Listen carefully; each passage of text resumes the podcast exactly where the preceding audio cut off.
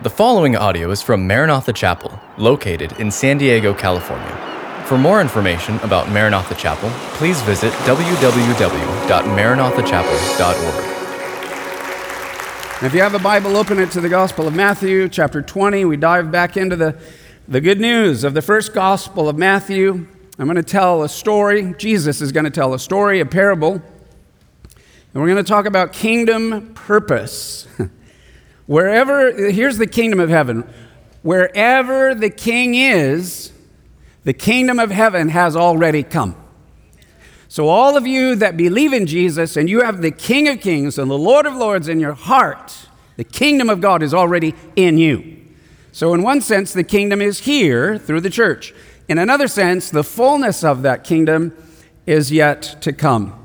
And I want to say a, special prayer for this message. Father, I come before you, I bring all of my brothers and sisters before you, um, that this message, Father, I pray in the name of Jesus that this message will go straight to their spirit.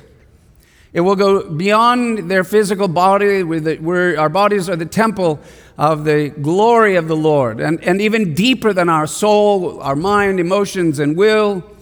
Uh, we thank you for our soul, but God, I pray the Word of God will go and penetrate into their spirit.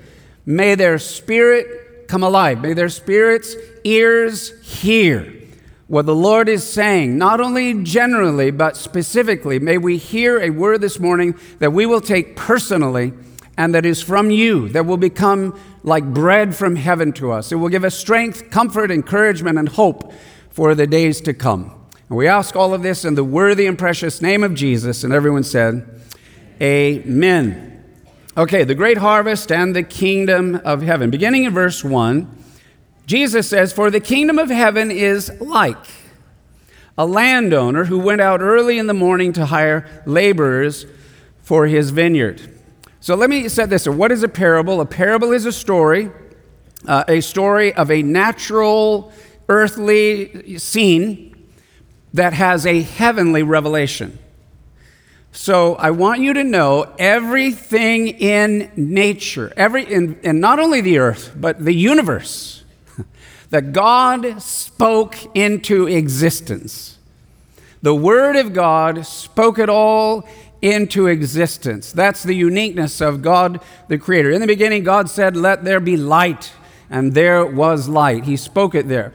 But everything in the natural realm is not just, you know, uh, unrelated to the spiritual realm of heaven.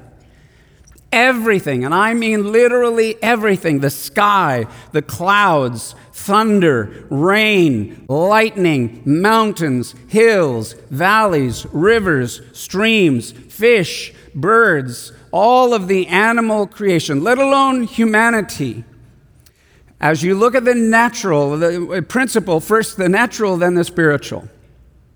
In other words, everything in the natural realm, if you have eyes to see it, is a window through which you can see or begin to understand or perceive something of the glory and the beauty and the diversity and the vastness of the heavenly realm.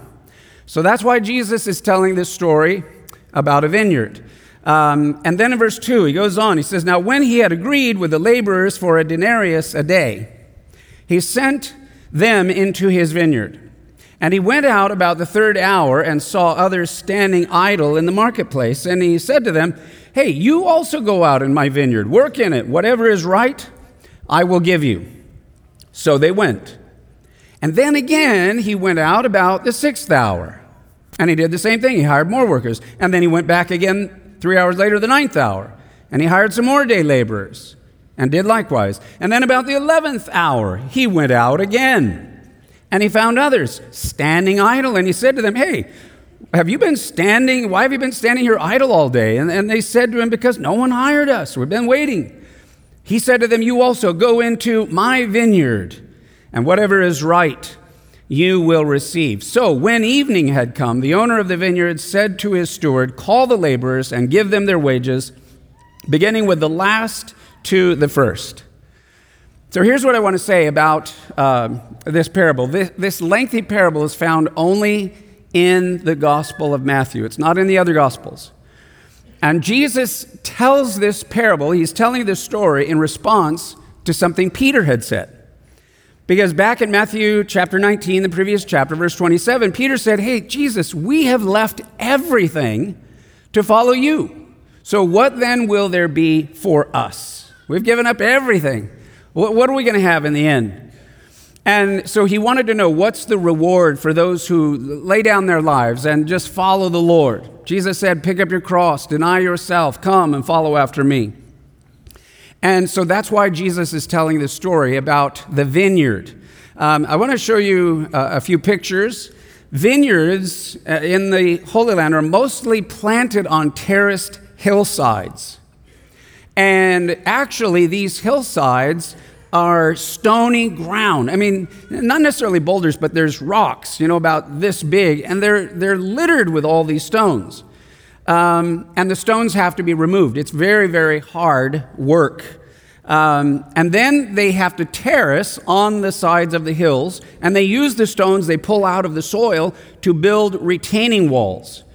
Then they usually don't have good enough soil or deep enough soil, so they have to go down below and find some fertile valley to bring good soil and then bring that back up and put it into the new terraced places where the walls are. It's a very, very long day and a lot of hard work.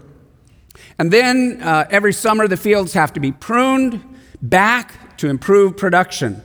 Um, and it takes a long time to do all of that pruning. And then the last task is the harvest time. Now, farmers live their whole lives for the harvest. And it's a, the harvest is a very short season. This is what you're going to live on for the rest of the year. So you have to take full advantage. And in a small farm, when it's just family, uh, every you know boy, every girl, every you know sister and brother, every cousin, aunt and uncle, grandpa and grandma, it's all hands on deck. But if you have a, a much bigger vineyard, if you are a wealthy landowner, it, uh, very easily it goes way beyond your family's ability. So you have to go out and hire day laborers now, here, Jesus is saying this is the situation. Now, the vineyard really representing the kingdom of heaven. It's interesting that about day laborers, you know, he, we that live here in Southern California and San Diego, and we have the border, and we have those that are coming across that do many of those day laborer type jobs. It's very interesting that uh, God spoke to Moses about the day laborers of 3,000 years ago with the children of Israel, because sometimes they needed day laborers as well from the surrounding places and communities. And in Deuteronomy chapter 24, verse 15, God, by his Spirit, gave to Moses instructions about the day laborers. Listen to this. He says, Each day you shall give the day laborer his wages. Do not let the sun go down on it. In other words, they're hired day by day, and you better pay them day by day. For he is poor, he has set his heart on it, and lest he cry out against you to the Lord and it be sin to you. So it'd be normal for you know big wealthy landowner, hey, look, I'll I'll make it all good to you guys at the end of the harvest or whatever. And the Lord said, No, you don't realize these they live literally day to day. So you hire them today, at the end of the day, you pay them their day's wages. And if you don't, if you take advantage of them for whatever reason, and they cry out to me, God says, I will hear it and I will be their defender and I'm coming after you. So it's taken very seriously how they were to treat the day laborers. Well, in this analogy, the vineyard is the earth. And the, and the kingdom of heaven is literally the kingdom of the most precious crop on the earth which are the seven billion men and women from every continent, from every country, from every tribe, every language, every kindred, every background, every ethnicity. That is what God is interested in. And then He hires you and I, who are now His sons and daughters, to help with the harvest, to go into the fields and to share the good news to give the gospel of Jesus Christ, that salvation has been provided, deliverance has been given, that we can be given eternal life. The landowner is God the Father. The foreman running the operation is the Lord Jesus Christ. The day laborers are the believers. And the reward that you will be rewarded at the end of the day, evening is kind of like eternity. The denarius that everybody receives equally represents salvation. And God gives equally to each and every one. So the, the great harvest and the kingdom of heaven. I want you to go on now to this one. The ground is level when standing on God's grace. So notice this. If God saves you, like I, I, got saved at 11 years of age. How many of you were saved, let's say uh, 12 years of age or younger? Let me, let me just see. How many of you? Wow, a lot of you. Okay, how many of you really didn't grow up? You didn't get you didn't have a Christian family, you didn't grow up in Christianity and you know kind of a little bit later you came to the Lord. Let me see how many of you there are. Okay, a lot of you. So here's here's the deal.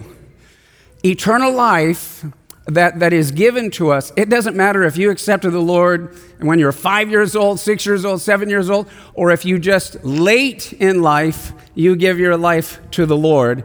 The reward, which is salvation and eternal life, is equal for everybody. Can I hear an amen? Everybody gets the same eternal life, they get the same reward. And some of the religious community back in Jesus' day would say, well, that's not right. That's not fair. Man, I've been serving, working, laboring, being a righteous guy for a long time. I should get more. But the owner of the vineyard says, no, everybody in my eyes is equal. There was one that, that talk about coming to the Lord late. Remember the thief on the cross. It doesn't get any more the last hour than him nailed next to Jesus. Actually, there were two murderous thieves on either side of Jesus. One guy's yelling at Jesus. Imagine this. He's hours from going into the eternal realm and he's yelling at Jesus, Hey, you're a Messiah, you're a prophet and miracle worker. Why don't you get us out of here? And he's mocking Jesus, cursing at him, really. The other guy on the other side goes, Hey, have you seen what's above our heads? They would put the crimes that you had committed, broken Roman law. This is why we're being crucified. We deserve, he said, what we're getting. But then he looked at Jesus and he said, But this man has done nothing wrong. And above Jesus' head, there should have been his, the Roman law he violated for which he gets capital punishment. He never broke any Roman laws. For that matter, he never broke the Moses laws or the Ten Commandments. He's the only sinless human being that ever lived. So, what did they put on the plaque above his head? The truth Jesus of Nazareth, the King of the Jews. So, the thief, in the final moments before he goes into the edge of eternity, turns to Jesus and says, Hey, Lord, he called him Lord. Remember me when you come in your kingdom. I think he had seen of Jesus, heard of Jesus, didn't maybe fully understand it, but he said, Remember, uh, you're a good man, you're a righteous man, you're a holy man, and you do have a kingdom. And when you go there, remember me. And that day, Jesus turns to him. He said nothing to the other guy who was yelling and cussing and cursing, but he turns to that guy and he says, Guess what? Today, you will be with me in paradise. That's salvation. That's salvation. That's our God. He's looking for the least, smallest, slightest little crack in the door, and boom, he is in there. And, and here's the thing the thief on the cross, he never got to join a church. He didn't get baptized. He never wrote a tithe check or helped out with missions or went to growth track or whatever. I mean, the guy didn't do it, you know, anything. But that little slimmer seed of faith, remember me. Jesus said, Today you'll be with me in paradise. And man, you know, whoo, once he died and once he entered into paradise, how happy. In fact, that's one of the meetings. Let's make a deal right now. I want all of us to get together. When we finally get to heaven, the Lord comes back, let's all go. We, I want to have lunch with the thief that was on the cross. Let's do it, okay? Let's spend a day with that guy. Man, and relive that day. So, Here's uh, what I want you to, to, to ask. I want to ask you a question this morning. Are you preparing for eternity? I want to read verses 9 through 16 to you as Jesus continues. He says, And when those came who were hired about the 11th hour of the day, they each received a denarius. So they're in the 11th hour. They literally worked one hour, and they get paid a denarius, like the guys that had worked all day. But when the first came, they supposed that they would receive more. And they likewise received each a denarius. And when they had received it, they complained against the landowner, saying, Hey, these last men have worked only one hour, and you made them equal to us, who have borne the burden and the heat of the day. But he answered one of them, and he said, Friend, I am doing you no wrong. Did you not agree with me for a denarius? Take what is yours and go your way. I wish to give to this last man the same as to you. Is it not lawful for me to do what I wish with my own things? Or is your eye evil? In other words, are you jealous because I am extra good? So the last will be first, and the first last, for many are called, but few are chosen. What I want you to realize, what Jesus wraps it up with is that the salvation of his children and sons and daughters, the salvation that you've received is of equal portion to everybody else we, we tend to think about there's some people that are, you know, more, they're holier, they're better, they're more spiritual, whatever. And then we're down here. Most people, generally. And what God wants you to realize, and in this parable, what Jesus is saying is, you are thinking like men. You do not see yourselves as my Father sees you. When my Father sees you, there, there, it's not like he goes, oh, wow, look, you know, this one is so, and then you're, well, okay, I'm glad you made it. Uh, he sees you are full, you know, total joy, complete joy and pleasure to him. I pray in the name of Jesus and I, I speak to your spirit. There are many of us who, who do the wrong thing. We, we as human beings compare ourselves with other people. We, it's a natural human, we all do it. And, you know, for me, being a pastor, so I can look at another guy, and God has really blessed me. But you can always find, wow, I can find churches, oh, they're much bigger, they got a bigger ministry, they have greater impact. What am I doing wrong or whatever? We're always comparing. And God is like, don't do that. It grieves his spirit when we compare ourselves one with another. Because I'll tell you, like with Billy Graham, wow, Billy Graham, can you imagine Billy Graham? And when he gets to his mansion or whatever, and you're like, wow, he's going to be on a hill and a palace and it's going to be amazing. And then if we get a little shack condo, that'll be okay, you know, on the edge of heaven somewhere. But the Lord is saying, no, I have something far, I have prepared something far, far greater for you, far beyond your comprehension. And let me just say this. Um, you know, how many of you watch, uh, you know, what is it, the, the home, the channel where they rebuild houses and do all that. Anybody, you guys watch that at all? And, and enjoy that. And they take this, you know, nasty house and they tear it down. Then they rebuild it. And it's like, wow, the dream home or whatever. John chapter 14, verse 2, Jesus said this. He said that I am going to prepare a place for you, a mansion for you. Can you imagine the Lord actually is going to make a mansion for you? And guess what? He knows what you like. It's going to be designed just for you. Every time you're walking through this, your whole earthly life, and you kind of go by and go, wow, that's so cool, but I'll never have that, or whatever. And the Lord says, hey, angel, write that down. you like that, huh? Everything you've ever thought, everything you've ever dreamed, everything you've imagined, and even things you didn't know that you would like, that He knows you will, He's put into a mansion. When we get to heaven, the salvation, the mansions, the equality that will, I, I think that's one of the most surprising things when we get to heaven. It's like, wow, we really are all special. We really are all chosen. We really are all the apple of God's eye. But guess what? I don't think that we have to wait till heaven to find and discover that if the Lord would open your spirit now, you could begin realizing it now. And the beauty of that is you would not have to compare yourself with other people or judge other people, but you would free to be in joy that God has something unique and special for you, and He's going to honor all of our other brothers and sisters. Hallelujah. It's a wonderful thing. So, now, I consider what I'm about to share with you and tell you today is my highest responsibility as a pastor. My highest responsibility is not just to preach sermons to you, motivate you, and inspire you. My highest responsibility is to prepare you for eternity.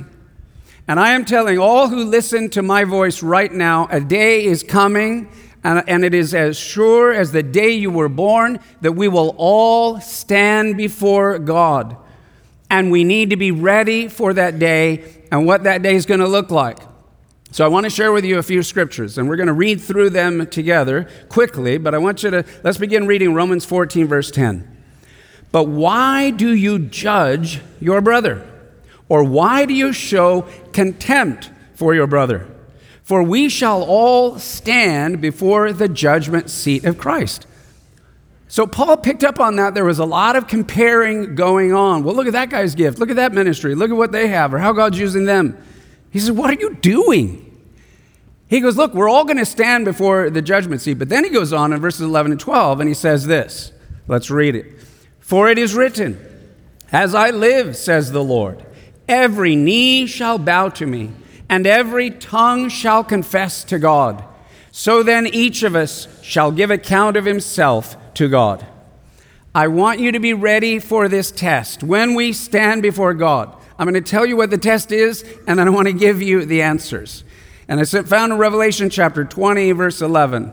Let's read this. Then I saw a great white throne, and him who sat on it, from whose face the earth and the heaven fled away and there was found no place for them. And then we go on to the next verse. So when, when he talks about this, this great white throne judgment day is coming, and the earth flees one direction, the heavens flee another. It's like time ceases, time stops. You're like, oh, wow, what is going on? And then in the next verse, let's read this. And I saw the dead, small and great, standing before God, and books were opened and another book was opened, which is the book of life. And the dead were judged according to their works by the things which were written in the books. Okay, so everybody look up here and listen very, very carefully. There are books, and notice in that passage there are books, circle the word books, and then there is a book, a single book. Your eternal destiny is either going to be determined by what's in the books or it will be determined by what's in this singular book. So I want to I'm going to tell you a little kind of condensed theology class. You know, Bible theology 101. What's what are the books? And these are literal books. This is not a parable, it's not a story. This is for real. There are real multiple plural books in heaven. What's written in the books?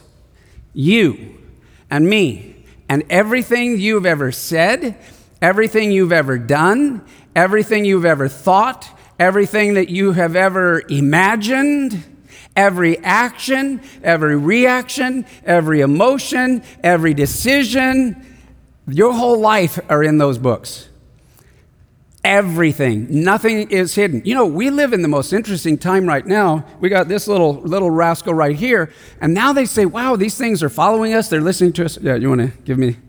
Yeah, talk about. That's my money clip. I got to hang on to that guy.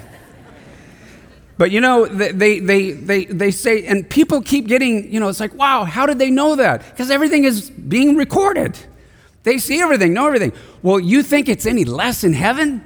Because here you can only see the outside, but in heaven, God zooms into the mind, God zooms into the imaginations, God zooms into the heart. And apparently, everything about our lives, there's angels that write it all down. How many find that a very terrifying thought right now? And then you, you're going to have to stand and give an answer for that. I meet people all the time and they go, okay, so like when you die, you find out you're a pastor, okay, you're a pastor, whatever, man. Like, what's going to happen when you die? Bro, are you ready for eternity? And this, you know, these guys would just go, hey, bro, look, dude, it's going to be okay, man. I'm not that bad. I look at other people. There's a lot of people worse than me. And I'm not as good as some people, but, you know, I think um, I'm kind of okay. I'll be all right.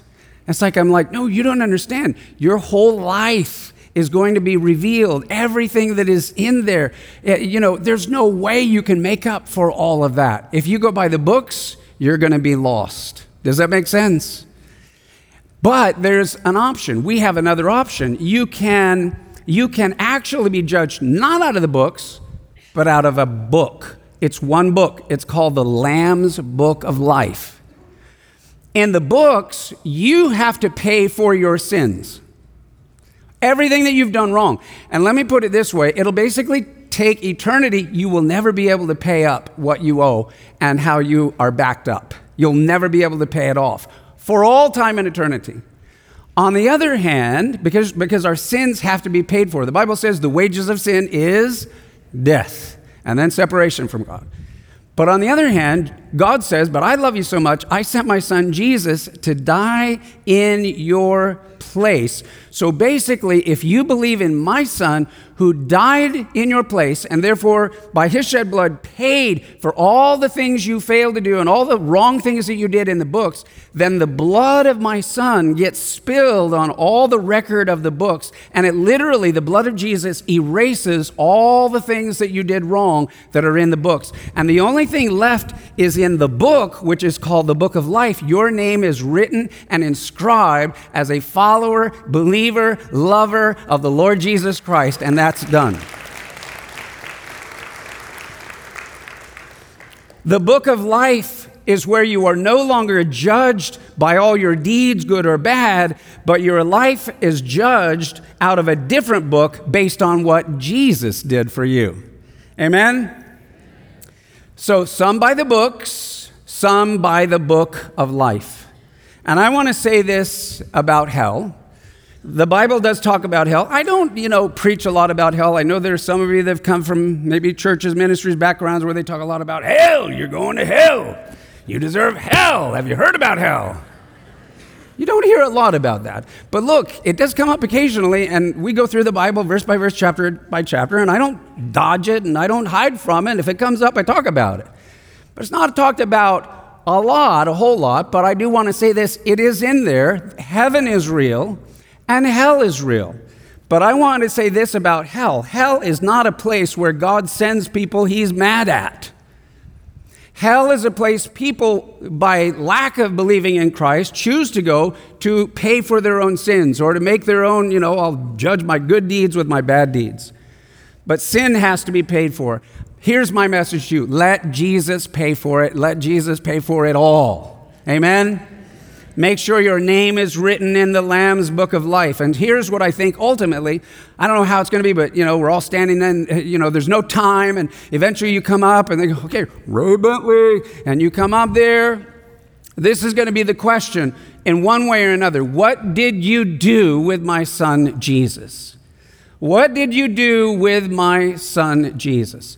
And this is not in your notes, but I want to read these scriptures because these are the words of Jesus right out of his own mouth about what he said about that coming day. Matthew 7 21, let's read it out loud.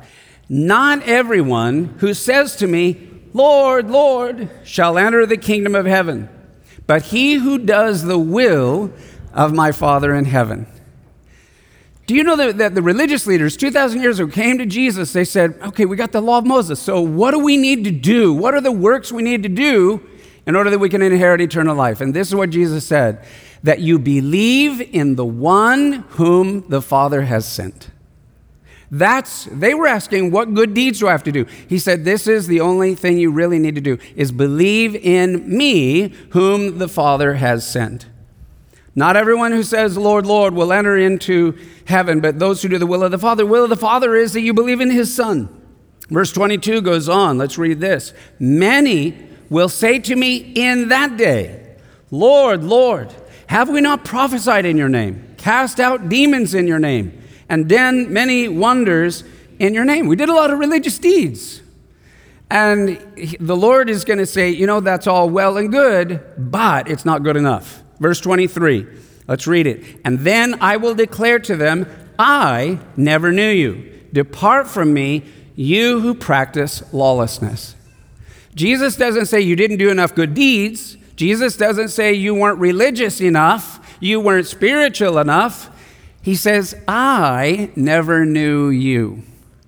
That's all it is. When you get to heaven, you want to say, I believe in Jesus. In other words, here's the answer to the ultimate question when you stand before God in the great white throne judgment I gave my life to Jesus. Amen? Amen. Let's say that out loud. Let's practice, shall we? I gave my life to Jesus. That's the answer. That's the answer. But now, for those of you that say, okay, yes, I've done that. Yes, I know. I have a personal relationship with Jesus Christ. Guess what? There's a second judgment coming. And this is one that fewer people are aware of or understand. It's talked about by the Apostle Paul when he wrote a letter to the new Corinthian church.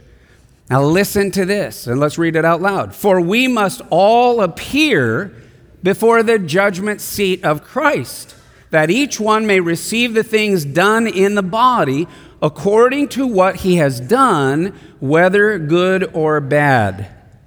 All right, so look, your salvation is already done. You're already in heaven. You get the denarius equal to everybody else. You get a mansion. You are equally beloved of God. But there, here's another thing. Here, the, the question, the, this is, goes into the whole issue of your eternal future and your rewards. It's basically this question What did you do with what I gave you? I have blessed you. I have given you many things. And what did you do with what I gave you?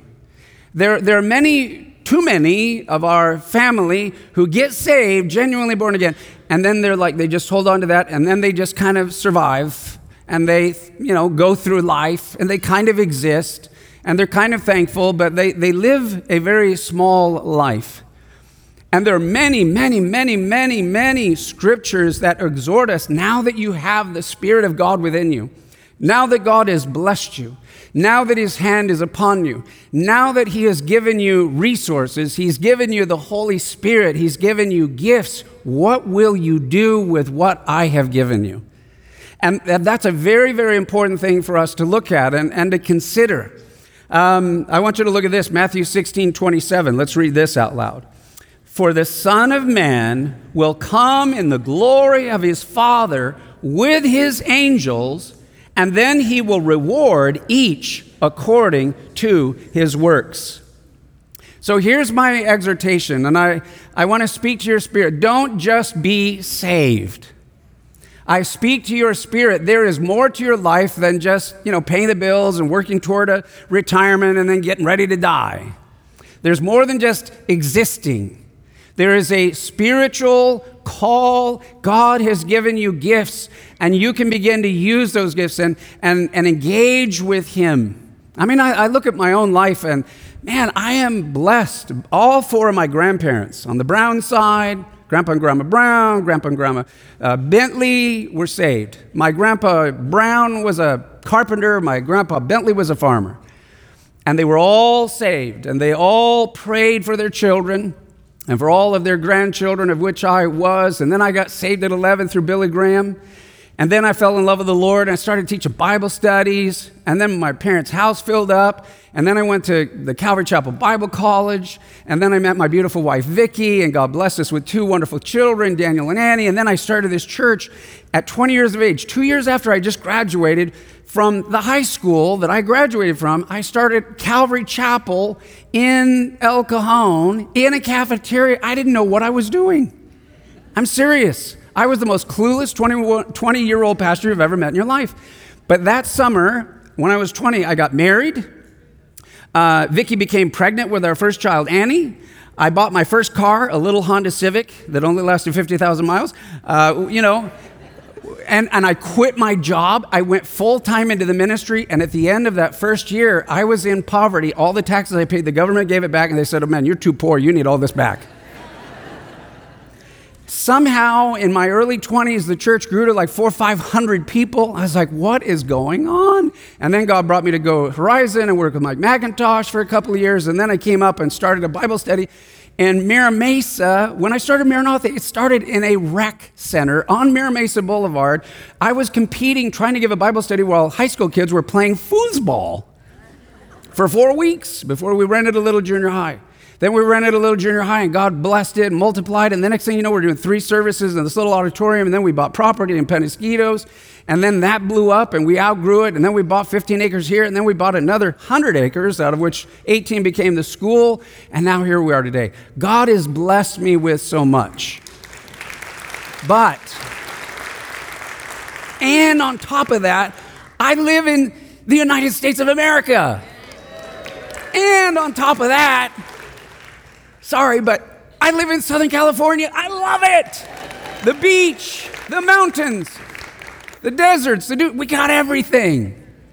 And I got the, you know, Pastor Chuck was by teaching me the Bible, and I have been so blessed. And to whom much is given, much is required. I want you to know this. Man, you talk about, you know, the top echelon by you, who you are, that you are here, that you are sitting here, right here, right now, and living at this time, which I believe the Lord is coming back. I mean, the world is going to, look, I, I, promise you, the world is as weird as it is now, it's going to get weirder. That's what the Bible says. It gets weirder and weirder until the end. And then the, the glorious King of Kings comes, and the kingdom of heaven will come. And what, what's, what's happening right now in the world of the Middle East, you are living at one of the most exciting hours in human history.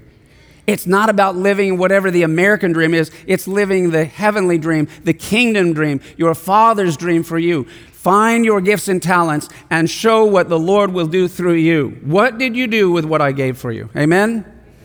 So I want to leave you by encouraging you. You know, we have this thing we just started a little while ago called Growth Track. And I, I, want you to, I want you to go through that. It's four weeks. Here's why.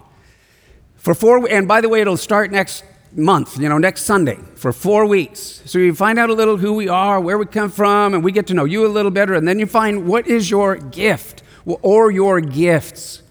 And then where you begin, we, you begin doing something doing something that has eternal value, doing something with the gifts and resources God has given to you that will make a difference in eternity.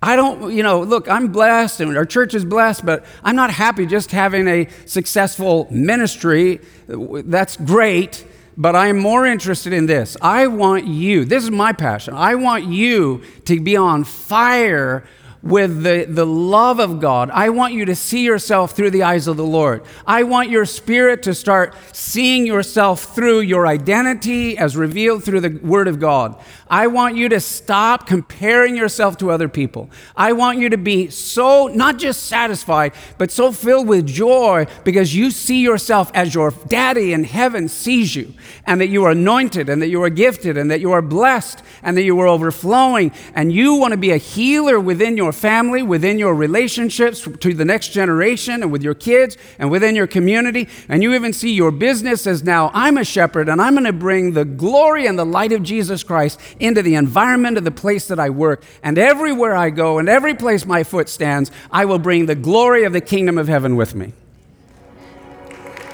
Amen. Thank you for listening to this podcast from Maranatha Chapel. If you haven't already, please subscribe for weekly messages. Feel free to share this podcast and join us for our weekend services, held Saturday evening or Sunday morning. Visit our website at www.maranathachapel.org for more information.